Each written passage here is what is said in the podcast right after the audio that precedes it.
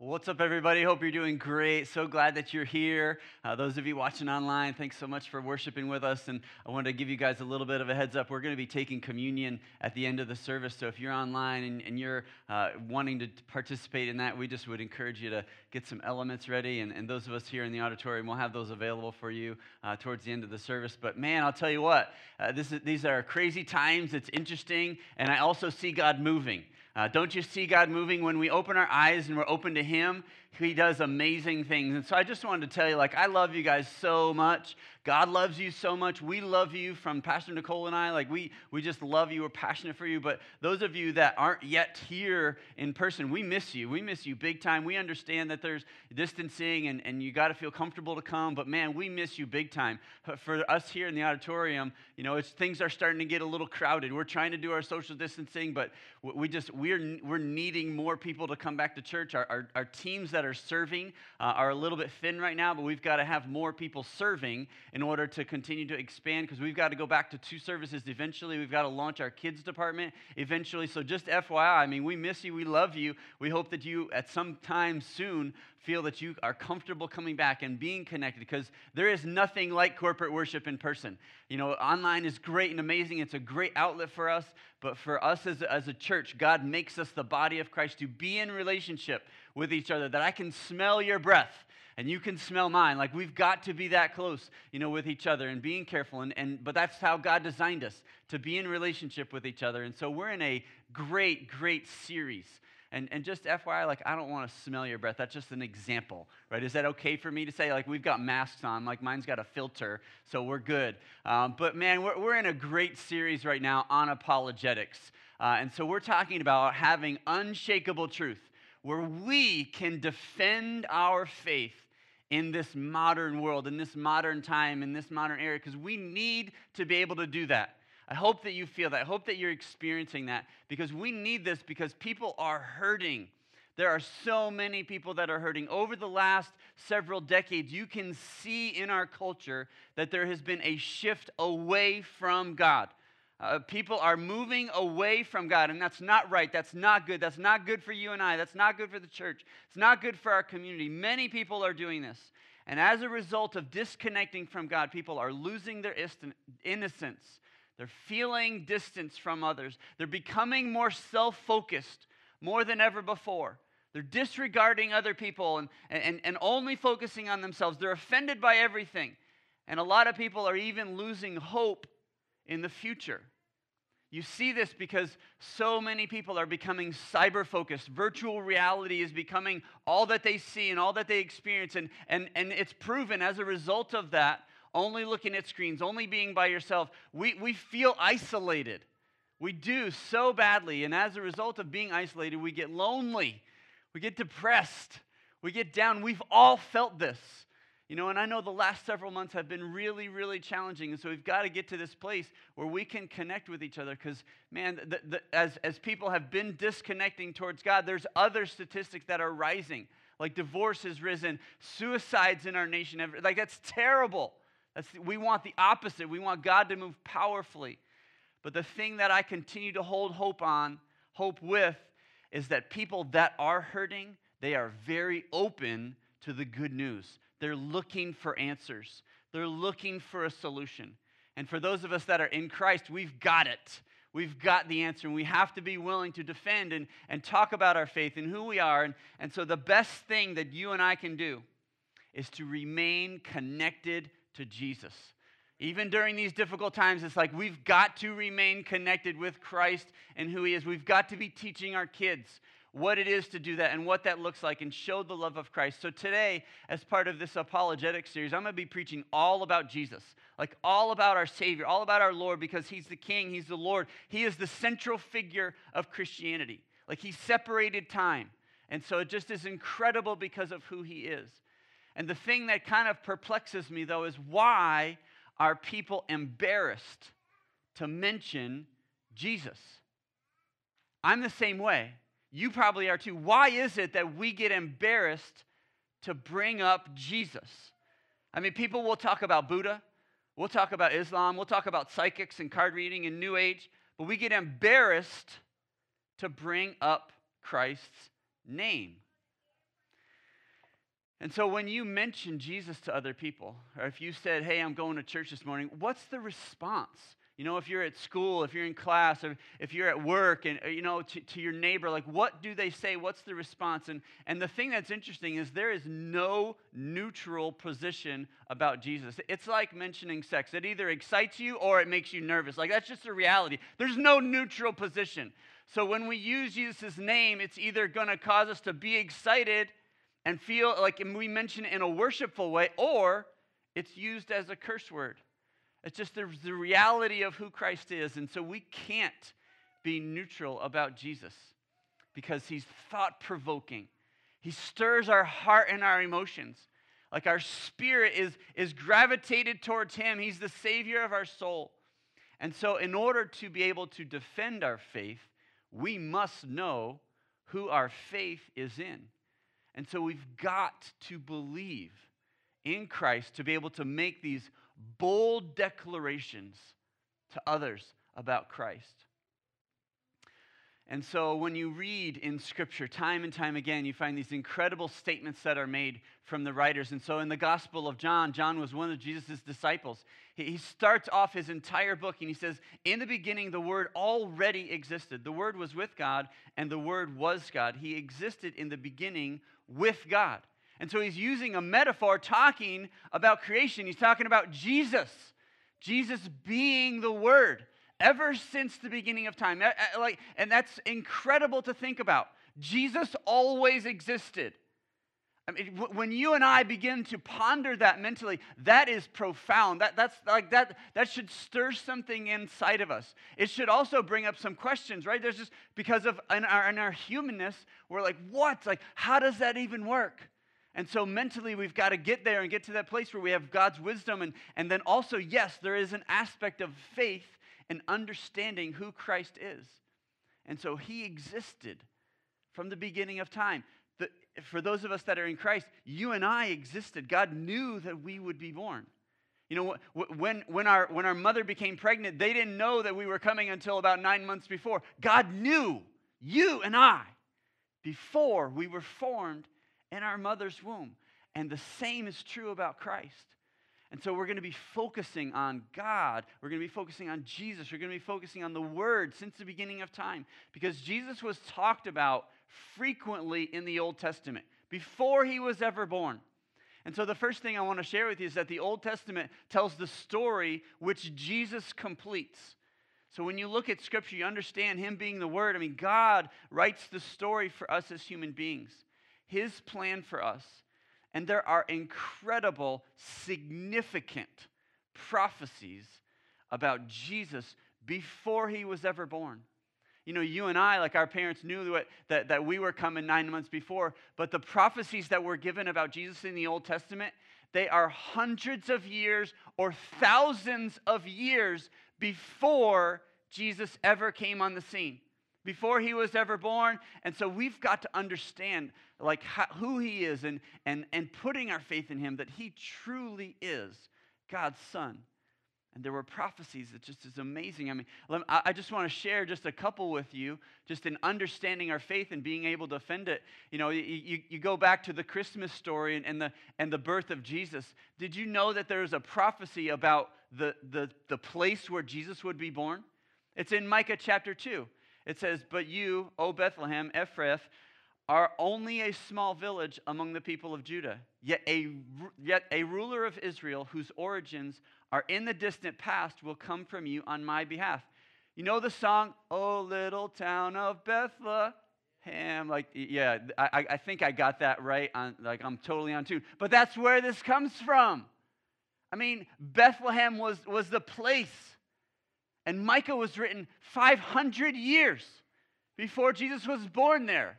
I mean, that's amazing. That's so incredible. We've got to understand this. And it's so, and then you get into other prophecies like Isaiah chapter 61, verse 1. It, it, the, the Spirit of the sovereign Lord is upon me, for the Lord has anointed me to bring the good news to the poor.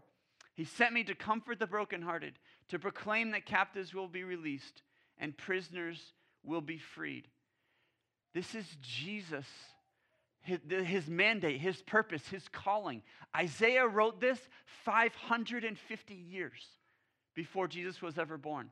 I mean, think about this hurting from relationships, the bondage that we feel as people. It was prophesied that Jesus would be the one that would bring us the freedom that we long for and desired. And here we are in 2020. I mean, th- this was written like 550 BC. And so to me, this is just, it's mind blowing. Jesus is, Jesus is a historical figure. He also is God's Son. He also is our Savior. And He had to lay His life down in order for that to happen. There had to be payment for our sin as people. And the thing that's incredible to me is there was, an even, there was even a prophecy about how Jesus would die. In Psalm 22, verse 16, it says, My enemies surround me like a pack of dogs. An evil gang closes in on me. They have pierced my hands and feet. I can count all my bones. My enemies stare at me and gloat. They divide my garments among themselves and throw dice for my clothing. Do you remember when Jesus was praying in the Garden of Gethsemane and the gang of people were coming in with clubs and swords and, and, and with torches? Do, do you remember when, when, when he was beaten? It literally, the Roman crucifixion was, is one of the most brutal forms of crucifixion ever created, or one of the most brutal forms of capital punishment. And there, all the people were mocking him. And the Roman soldiers were throwing dice for Jesus' garment because it says that his, his robe was, was made without seams. It was one, so they didn't want to cut it up. And so they literally gambled for his clothes. This is written hundreds and hundreds of years. This was written before crucifixion came, even came on the scene, that his hands and his feet would be pierced. This like this should just stir us and, and going gosh I, my, my, my faith in christ is real jesus is real. He was prophesied about he was talked about. So everything in the old testament points to the messiah that's exactly what Jews talk about. They talk about the coming of the Messiah. Now, some of them came to, to the realization that Jesus is truly the Messiah, and we hope and pray that many still do and will because he is. When you look at all the prophecies and you stack them all up, Jesus is the only one that accomplished them all to fulfill the entire law of Moses. But the Old Testament speaks and talks about Jesus the whole time. And then, so the second thing is just Jesus in the New Testament. I mean, obviously, we can read the, the, the Gospels and the four Gospels from their perspective and about Jesus' life, his ministry, his, the miracles. And, and there are many words that are frequently used in, in the Gospels, but one of them that's often used in talking about Jesus is the word amazed. Where, where, where many times you'll read that the people were amazed at what he was teaching, they were astonished. Uh, they just they were flabbergasted by what he was talking about. So everything that Jesus did was shocking. I mean, think about it. He shocked people all the time. Let me give you a couple of examples of this. When Jesus was 12 years old, just a little guy, sixth grade, he was talking to the priests.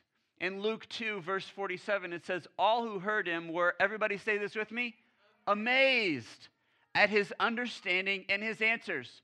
Homeboy was 12, sixth grade. He already knew all the stuff, and all these grown men, these people that with incredible degrees and had gone through all this education, they were amazed and shocked at this young boy because of what he was understanding and what he was saying. And then you get an, uh, additional examples on the Sermon on the Mount, which is Jesus' longest recorded minute, uh, uh, uh, sermon in Matthew 7 when he's wrapping up. Verses 28, it says, When Jesus had finished saying these things, the crowds were, everybody say it, amazed at his teaching. For he taught with real authority, quite unlike their teachers of religious law. It's, it's, incre- it's shocking when Jesus teaches, when he speaks, because the other people that were teaching, they were what? They apparently seemed as though they were fake or they, they didn't speak with some type of power or any authority. And you and I know when somebody's teaching and, and maybe they're a little shallow or they're just saying it because they're supposed to. And, but we know when somebody's genuine, don't we? we? We can recognize that uh, almost instantaneously. And I think that's a gift of the Holy Spirit where He speaks to us and, and there's discernment, you know, and understanding that. And, and so people recognized about Jesus and who He was.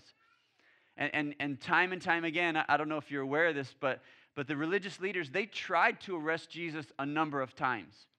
But his time hadn't come yet, so they weren't able to do it. But this one instance, they sent some officers in John 7 45. When the temple guards returned without having arrested Jesus, the leading priests and Pharisees demanded, Why didn't you bring him in? We have never heard anyone speak like this. The guards responded. So they went to arrest the guy, handcuffs, maybe a taser or whatever. I don't know what they, they brought, probably not a taser, but, but they're there listening and, and they're, they're, they're listening. They're going, You got to be kidding me. We can't arrest this guy. Like, this, that would be so dumb.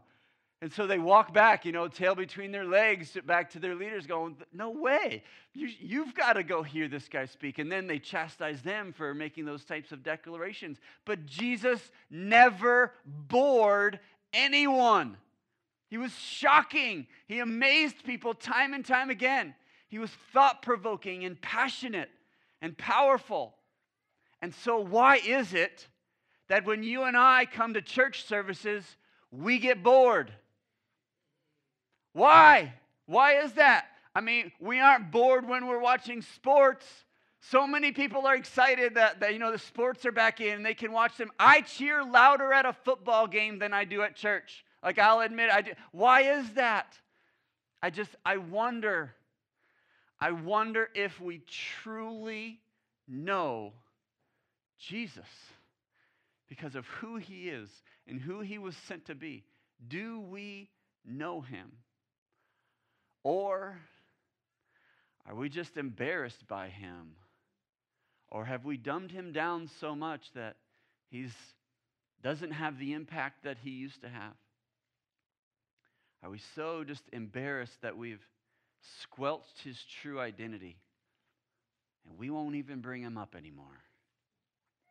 Just, I wonder, it makes me think. And now I, I know, you know, here in, in the church services and stuff, we don't want to be distracting or draw attention to ourselves, and we certainly appreciate that. But man, there are times when worship is very appropriate.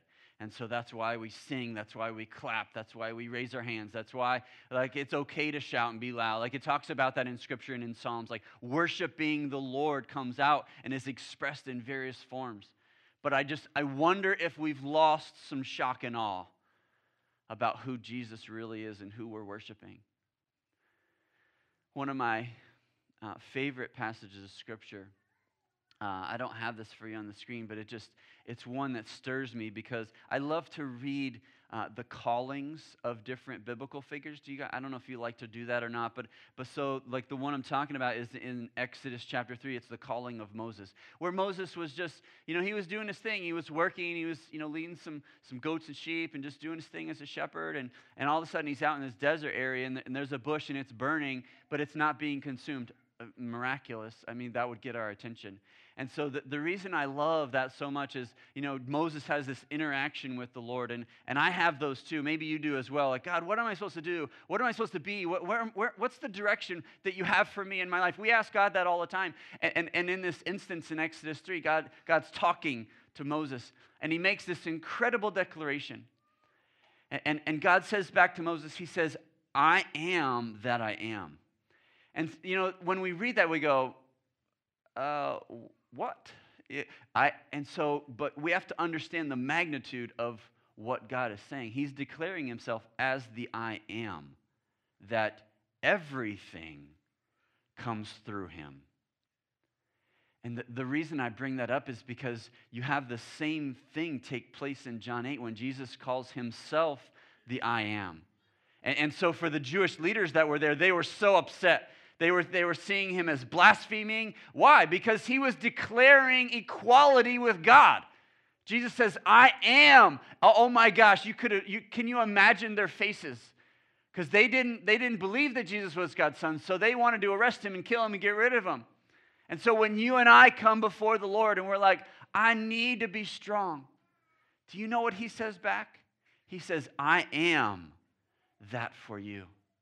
When you and I say, Oh, I, I need safety, I need comfort, do you know what he says? He says, I am your refuge. When you and I go, gosh, I, I need breakthrough in my life, I need wisdom, I need discernment. Do, do you know what he says? He says, I am your Redeemer. Jesus is the good teacher. He's the good shepherd. He's the, he's the vine. He's the, he's the way, the truth, and the life. He was born, prophesied about, born, lives a perfect life, and then dies a sinner's death on a cross, is buried, rises again miraculously, and then he goes to heaven. You, ever read those, those parts in, in Scripture? Right? Jesus comes, rises from the dead, you ever wonder why he didn't stay? I mean, I, I know I do. Like, he, he comes and, and he ascends back into heaven. I'm like, oh, man, it would have been a lot cooler if you just would have stayed. You know, I, maybe that's just me, but why did he have to leave? And, and so the disciples wondered the same thing. I, so they spent years with Jesus following him, and then all of a sudden he's killed. And, and can you imagine how demoralized they were? I, I, just I put myself in their shoes. I'm like, man, that stinks. What a waste. And and then he rises from the dead, and they're like, oh, like foolish me. And and so, but the thing that's incredible is Jesus was like the disciples were asking, and they're like, hey, aren't you going to establish God's kingdom? And the reason they were bringing this up is because at that time, Israel was under Roman rule. So they were talking about God's kingdom because they were talking about the, the prophecy that God had given through Abraham and, and, and the promised land and Joshua taking over the land again, right? So all those things. And, and they're going, hey, you're the one, you're the Messiah, so you're going to reestablish us as a nation, right? And this is what happens in Acts of the Apostles, chapter 1, verse 6. So when the apostles were with Jesus, they kept asking him, Lord, has the time come for you to free Israel and restore your kingdom? And he replied, The Father alone has the authority to set those dates and times, and they are not for you to know. But you will receive power when the Holy Spirit comes upon you, and you will be my witnesses. Everybody say, witnesses. Witnesses telling people about me everywhere in your own city, throughout your county, in this nation, and around the globe. And so Jesus ascends to heaven and instructs the Christians. He's like, You've got to tell people about me. And so last week, I don't know if you were here or you watched online, but last week in, in, in week two, I, I said, Hey, I, I want to challenge you to talk to three people about Jesus, about your faith, share your faith, maybe your neighbor, somebody at work, whatever. And so, did you do that? Like, I, laid out a challenge, and, you know, I'm the type of person, I like challenges, and I'll give challenges. And so, did you take that opportunity? It could have been a text, it could have been something social media, maybe social distancing. You shout at your neighbor from across the street. I don't know. You know, even if they're in their boxers walking around, like, it's cool, right? You can talk about Jesus like that. Uh, but so, the thing that I love about this, and, and, and the reason I gave you that challenge is because that's our mandate, that's our calling. And, and God didn't just leave us there. Jesus didn't leave to say, man, I, I hope you figure it out.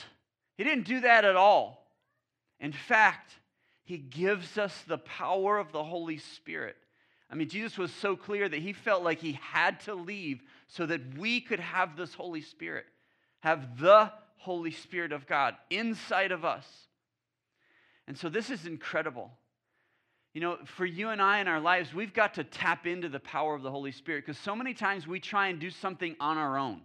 We try and use our own human intellect, we try and use our own strength and ability, and we're reliant upon ourselves.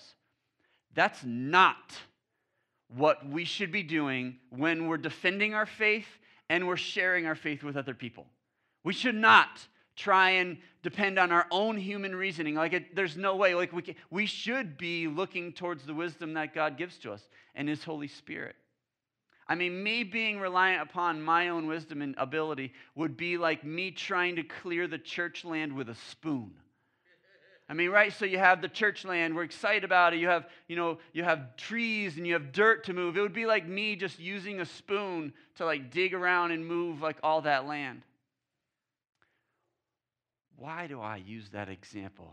Because I am so excited to share with you that in this next week or two, we will be clearing land. And I won't be using a spoon. There's going to be bulldozers out there, and we're excited about that. That's amazing.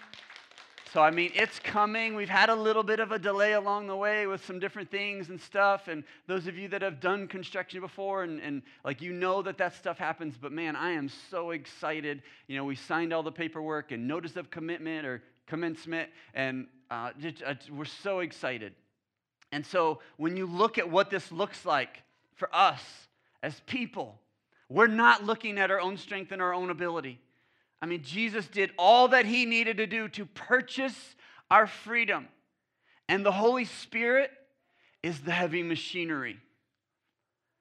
But the thing that's so interesting heavy machinery needs an operator. I'm excited about the bulldozers clearing the land, no doubt, to the front end loaders and stuff, and like that's amazing. But the Holy Spirit's the heavy machinery, and it requires an operator. And so you and I are God's plan A for spreading the good news of Jesus to other people. And so we have to understand that in the New Testament. So the third thing that I want to share with you is it's time for us to get to work. It is. It is time for us to stop being bashful and shy, being so concerned that we're going to offend people. Like it's people are going to get offended by Jesus. They are. And that's unfortunate. But we, that does not mean that we cannot proclaim the truth about who He is. I mean, what, what God could have done all by Himself, He entrusts us to do. I mean, why? To be honest, most of the time when God does stuff, I don't know why. Like I'm I'm flabbergasted too. Like I wouldn't pick me to do what I do. I just I wouldn't, but he does. He picks you to be who you are, exactly where he's, placed you, with the sphere of influence that you have, so that you would be light, so that you would be a little salty in a good way, that you would share your love with uh, his love with other people. But one of the things that I've learned in the course of my life is when we want God to do something for us those are the times when he usually wants to do something through us. Usually, when we want God to do something for us, those are the times when he wants to do something through us. That's why God put us where we are for a reason. He, so when you think, God, you should do this, maybe just maybe he's whispering in your ear through in the inspiration of the Holy Spirit. He's saying, "Oh, that's why I put you there." You ever think that? Ever wonder, God, God, I, I want you to, to, to, to talk to my friend and, and to show your love to my friend. Mm, that's why I put you in their life. God, I want you to heal my mom. Yeah, but have you laid hands on prayed and prayed for her like I, I said that you could do? God, I want you to, to, to, to do something amazing in my business. Yeah, that's great, but are you seeking my wisdom in doing that? God, I want you to change my spouse. Well, actually, I want to do some work in you first. That's so, that's so true, isn't it? In our life, time and time again. God, I want you to, to help me with this test. Yeah, but how much time did you really spend studying? You know, I mean, so he wants to do something through us. But just FYI, all, uh, all, students, like God shows up in those moments, no doubt, brings back memory. And, and so I just believe maybe God wants to use us. And so I believe it's time to get to work. And so when, when we understand what we're to do, this becomes transformational in our lives. And so the first key, though, is that we've got to be following Jesus. I mean, you, you often hear church people say, man, you've got to have, you, you, you got to have Jesus in you. And that's great, and I get it. Like having Jesus in our heart, like it's so cute. And you know, I grew up in kids' church too, and it just we love that imagery. You know, we got our heart and Jesus' face is in there and stuff. But scripturally, it actually talks about us being in Christ more than it talks about Him, you know, being in us. So it's us being in Him, us following Him. You know, and I, believe me, I love conversions. I love having people raise their hand and saying a prayer and, you know, committing to Jesus. And, and but gosh, please understand this. It is way more than, than us just saying this nice prayer of conversion. If you think that's all it is and it's like check the box and I, I get fire insurance from hell and I get to go to heaven, like that's part of it. That's incredible. But there is so much more. It's meant to be us following after him, where we literally are in him, in who he is. I mean, you have so many examples. He, gosh, when, when Jesus w- was walking along the way and, and he was calling his disciples, he goes to Matthew, right? Matthew writes the first gospel, but Matthew becomes one of Jesus' disciples. Why? because Jesus stood there and he looked at me he says, You know, Matthew, Levi, I want you to come follow me. And so Matthew was actually at his, te- his tax collector's booth. He was working. And it says in scripture that he literally got up and left everything that he had. Think about what that means all the money, he, the cash box, his life, his story, his family. He's like, I'll leave it all to follow you. And so when we're defending our faith towards other people, I would ask, what level of commitment have you truly made? Are you willing to leave everything behind? Because as Christ followers, for us to have unshakable truth, to be able to defend ourselves, to defend the Lord and who He is, we have got to have this firm foundation that Jesus is God's Son, that our faith is in Him, that we're, we're willing to push everything else aside and commune with Him. And so I, I read this statement this week. It talked about communion. It said, Communion is the way that we remain connected to the power. And I was like, whoa, that just kind of gripped me. Communion is remaining connected with the power. So today, like as this incredible opportunity, we're going to take communion together. And so, if you're here in the auditorium and you don't have communion elements and, and you want to, if you believe that Jesus is your Lord and Savior and you don't have these yet, if you could just slip your hands up, our, our ushers would be happy to serve you. Those of you that are watching online, if you want to take communion with us, we, we would love to have that. But we've got to recognize communion is more than just this wafer and this grape juice. I mean, communion is us connecting with the Lord and who He is, where we literally wrap all that we are all ourselves and, and wrap it up in Him, that we are in Christ and remaining connected with the power, the power of the Holy Spirit. It's not just these niceties that you and I get to do. I mean, it, th- this is so significant that we get to ha- experience forgiveness of our sins. We get to experience salvation. We get to commune with Christ because that's exactly what he was doing when he was with his other disciples at the Last Supper. You know, they were partaking in the Passover meal, but this one was different. It was the last one that he would, he would spend with them. So he, he takes out the bread, and if you want to, if you have your elements, if you want to take this top layer of, of cellophane back, you can see that there's a wafer there. And so Jesus takes this and he says, This is my body. It was a piece of bread, and but previously he had, de- he had declared that he is the bread of life. And so we've got to understand this is so important that we can connect with him and commune with him, commune with him and who he is. And in the same way, he, he took the cup and he said, This is the blood of the new covenant for the forgiveness of your sins. And so I want to pray over these elements and pray for us that we would be able to have this connection with Jesus because of who he is. And so, would you pray with me right now? Lord God, we come before you. And Jesus, we, we've just spent the last 30 minutes reading scripture about you before you were born. Uh, we, we, we were reading scripture about after you were born, the things that you said. We read about who you are and what you're to do and how you're to do it. And so, right now, we know that you are real and you're true, you're alive, you are still alive. You rose from the dead, you ascended to heaven, and now you're seated at the right hand of God our Father. So we lift our eyes towards you and we see you. Thank you so much for laying your life down. That you became sin so that we could have forgiveness and cleansing from our sin. Lord, that this communion would be different than any others we've taken before. Uh, God, that you would just empower us through your Holy Spirit to be able to, to stand strong. Uh, and Lord, even with that, in us defending our faith, that we would have the unshakable truth, not that we can have these coy comments and thought provoking questions, but Lord, that we would have the power of your Holy Spirit as we talk, as we share, as we just love on other people and encourage them. Lord, that you would use us in ways that we even never thought was possible. God, you're amazing. We receive you in who you are.